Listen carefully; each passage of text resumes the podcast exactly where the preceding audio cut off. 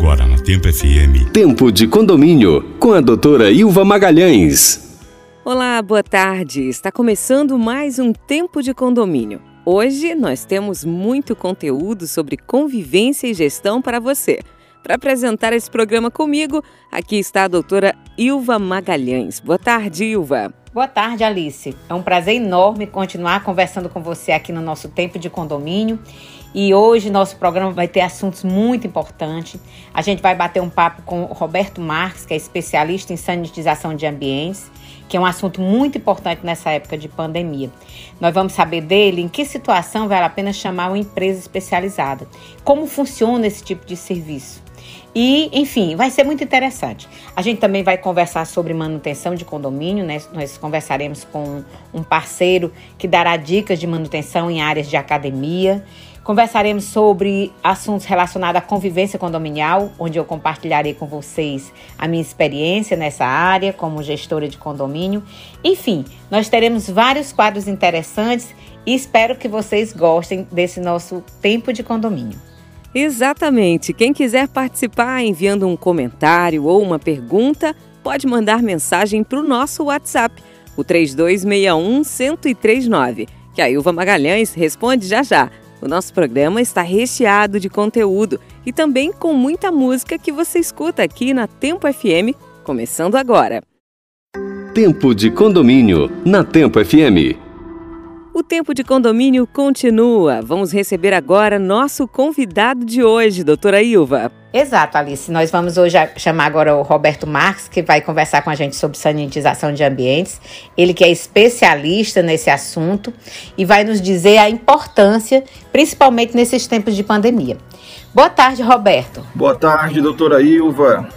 Inicialmente, quero lhe agradecer pelo convite e parabenizar pelo programa de altíssimo nível e relevância para o mercado condominial.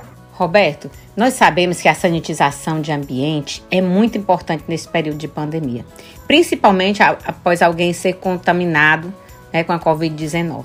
Então, eu queria que você explicasse para os nossos ouvintes quando e como é feito esse serviço e qual é a importância dele nos lares após uma contaminação por Covid-19 é importante conceituarmos antes o que é sanitização, né? Para não cairmos em armadilhas e não baixarmos a nossa guarda com uma falsa segurança que pode ser gerada a partir do atual serviço de sanitização criado agora nesta pandemia. Né? Então, é, primeiro vamos entender o que é desinfectar, né? que significa destruir ou inativar fungos e bactérias de uma superfície. E sanitizar significa reduzir esses micro-organismos né, críticos a níveis seguros para a saúde humana. Né? Então, logo, realizar uma sanitização nada mais é do que reduzir micro-organismos em uma superfície, né? de forma que é, pessoas possam estar nesse ambiente de forma segura. Né? Hoje, a sanitização ela está associada à utilização de pulverizadores costais que deixam uma partícula maior e a superfície bem mais úmida. E tem também os atomizadores, né? Aqueles que fracionam essa partícula do produto desinfetante, transformando aí em uma, em uma névoa, né? Então, é, estes equipamentos é, são, na verdade, apenas uma forma de aplicar esse desinfetante, né? Para realizar a sanitização, né? Que é o ato de reduzir esses micro-organismos de uma superfície. Né?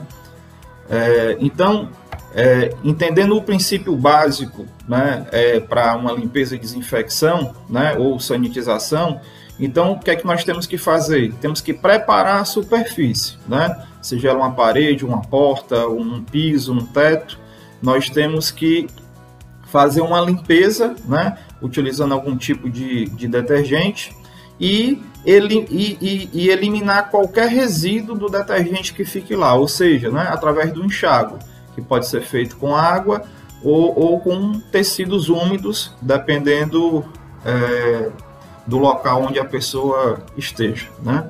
E do tipo de superfície que ela deva é, fazer a, a descontaminação. Então, após a limpeza e o enxágue, é que é aplicado o desinfetante, tá bom? Então, era isso que nós tínhamos para falar sobre sanitização. Ficamos sempre à disposição da senhora doutora Ilva, foi uma honra e agradecemos a oportunidade. Então vamos seguir com música. Daqui a pouco a gente volta. Tempo de condomínio na Tempo FM. O tempo de condomínio continua. Vamos direto para o Pergunta aí, onde você pode fazer perguntas para a doutora Ilva Magalhães pelo nosso WhatsApp 3261 1039.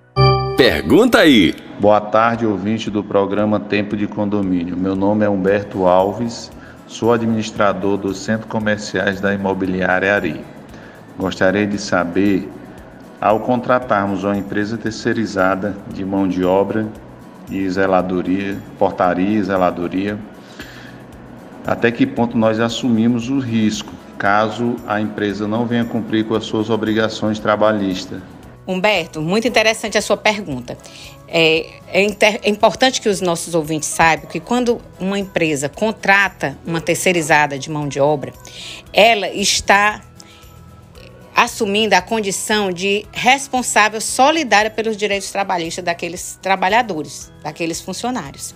Então, caso aquela empresa venha a sofrer alguma insolvência ou deixe de pagar as, as, as verbas trabalhistas do, daqueles funcionários, o condomínio responde. Mas o condomínio não responde assim, ou, ou, ou um ou outro, não. O condomínio só responde né? A empresa contratante só responde se aquela não tiver realmente condição de pagar. Primeiro, é, é, são exauridas todas as tentativas e todas as condições de cobrança daqueles direitos trabalhistas da empresa empregadora. Somente depois é que a empresa contratante, no caso o condomínio, é que vai responder. Você pode continuar enviando perguntas que a doutora Ilva continua com a gente aqui no Tempo de Condomínio. Vamos fazer um rápido break e já já a gente volta. Tempo de Condomínio na Tempo FM. Já estamos de volta com o Tempo de Condomínio. Hoje nós estamos recebendo algumas perguntas para a doutora Ilva Magalhães pelo nosso WhatsApp, o 3261 1039 e também pelo nosso Instagram, arroba TempoFM1039. Então, vamos chamar aí a vinheta de novo e tentar responder mais algumas perguntas. Pergunta aí! Léo Colares também mandou uma mensagem. Ele escreveu assim: Eu sou o síndico do meu condomínio e estamos passando pelo processo de formalização do CNPJ. Gostaria de saber qual é o tipo ideal de certificado digital para um condomínio. Léo, ao meu ver, o certificado digital adequado para condomínio seria o A1, certo? E é bom lembrar é, para as pessoas leigas que o que é o certificado digital? Ele é uma assinatura eletrônica que é usada para é, validar toda a documentação junto à Receita Federal, toda a documentação legal assinada pelo representante legal daquele estabelecimento, daquela instituição. Então, ele é um o certificado digital ele é a assinatura eletrônica, certo? Então, o A1, por que, que ele é adequado para condomínio? Primeiro, pela questão da validade. Ele tem validade de um ano, que normalmente, em média, é o tempo que dura o mandato de um síndico, certo? Outra coisa, ele pode ser utilizado em duas máquinas ao mesmo tempo, ou seja, o síndico pode ter acesso e o contador ou a empresa administradora também tem, porque e ele fica na nuvem, né? Ele não, ele não é é, na máquina, localizado na máquina, ele, ele, é, ele é localizado na nuvem. Outra coisa, ele também é mais em conta do que os outros. Então, no meu modo de entender, se você for, for fazer, procure o A1, ok? Vamos chamar a programação musical, mas daqui a pouquinho tem o quadro Ligando para a Manutenção, que hoje vai receber o Camilo Pires, da empresa Fit 4, que vai dar algumas dicas de cuidados com equipamentos de ginástica. Tempo de Condomínio, na Tempo FM. Ligando para a manutenção. Boa tarde, amigos ouvintes do programa Tempo de Condomínio. Eu me chamo Camilo Pires, sou gestor de pós-venda do grupo Fit for Nordeste. Hoje trago informações sobre equipamentos de fitness para condomínios. Os equipamentos são utilizados para os cuidados do corpo, saúde, mente, estética e até mesmo para reabilitação. Vou falar de forma breve sobre manutenção preventiva. Um equipamento precisa de manutenção preventiva independente do seu tempo de uso. As manutenções precisam ser iniciadas imediatamente a partir do primeiro dia de uso do equipamento, mesmo que ele esteja dentro da garantia de fábrica. Vou explicar a vocês de forma resumida o que é feito em uma manutenção preventiva, como funciona uma manutenção preventiva. É feito teste de funcionamento, regulagem de velocidade, regulagem de inclinação, ajustes mecânicos, lubrificação com lubrificantes corretos, limpeza interna e externa, verificação de alimentação de tensão, pois as verificações ou as variações de picos de tensão terminam danificando peças eletrônicas. A falta de manutenção gera problemas, problemas graves como barulho, quebra de rolamentos, quebra de decks de corrida, aquecimento do motor por trabalhar com pouca ou até mesmo sem lubrificação e até pode parar o equipamento repentinamente. A corretiva, o que, que é a corretiva? Corretiva ela consiste em troca de peças programada para evitar a parada total do equipamento. Nesse momento eu vou dar algumas dicas de uso para o usuário dos condomínios. O equipamento deve ser deve estar 100% funcional para evitar acidentes. O usuário precisa conhecer o manuseio do equipamento ou precisa de um educador físico para orientá-lo, para também evitar acidente. Ao terminar o exercício, sempre higienizar o equipamento, evitando assim manchas da, na pintura ou até mesmo danos nas partes eletrônicas causados pelo suor, e evitando assim o desgaste prematuro do equipamento como um todo. Essas são as informações básicas do mínimo de cuidado que devemos ter para manter o equipamento funcionando.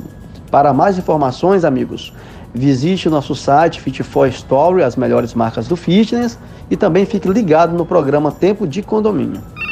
Ligando para manutenção. Tempo de condomínio na Tempo FM. Tempo de condomínio na Tempo FM. E agora é a hora do nosso papo sobre convivência, não é, Ilva? Qual é a história que você tem para contar para a gente hoje?